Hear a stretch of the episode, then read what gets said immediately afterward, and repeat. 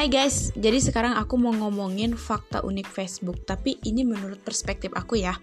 Jadi aku itu kalau misalnya buka Facebook itu paling suka banget uh, buka fitur kenangan. Kenapa sih suka banget buka fitur kenangan? Karena apa ya? Jadi status aku pas zaman alay itu ada di sana gitu. Misalnya gini, uh, hujan-hujan gini aku pengen makan seblak nih. Nah, itu status aku waktu uh, kelas 6 SD atau kelas 7 SMP gitu ya waktu pertama kali punya Facebook jadi apa ya emosi-emosi yang berkaitan dengan hal-hal lapar dan lain sebagainya itu dibikin status kayak gitu Nah, terus yang paling menarik itu eh, 2015 masih alay, 2017. Nah, 2017 itu masih puncak-puncaknya masih zaman bom like sama wall.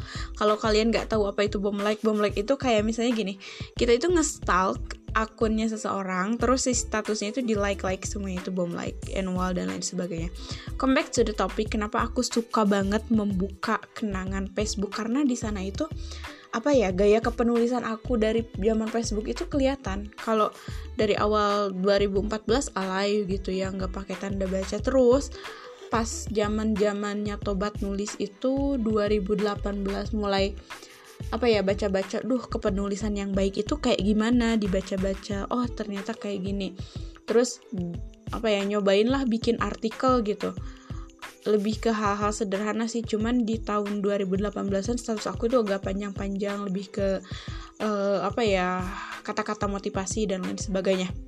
Nah, di tahun 2020 2020 dan 2021 itu statusnya mulai terarah kayak bikin artikel-artikel kayak gitu.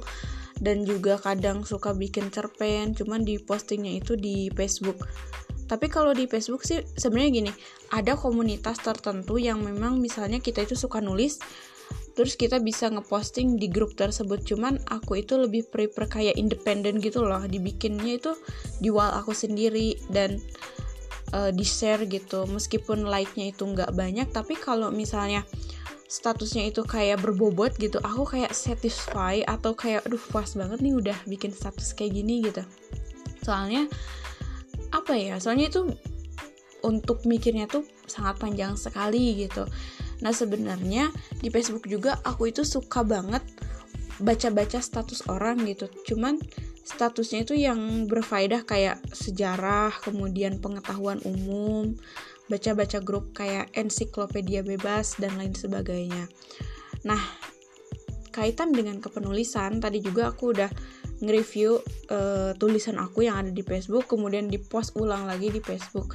Cuman alhamdulillah sih sekarang untuk kayak bikin artikel-artikel kayak gitu uh, udah jarang di-post di Facebook karena memang sudah tersalurkan adalah website gitu ya buat kepenulisan kayak gitu. Cuman kalau di Facebook itu kayak buat portofolio kalau aku ini suka nulis ini loh kayak gitu.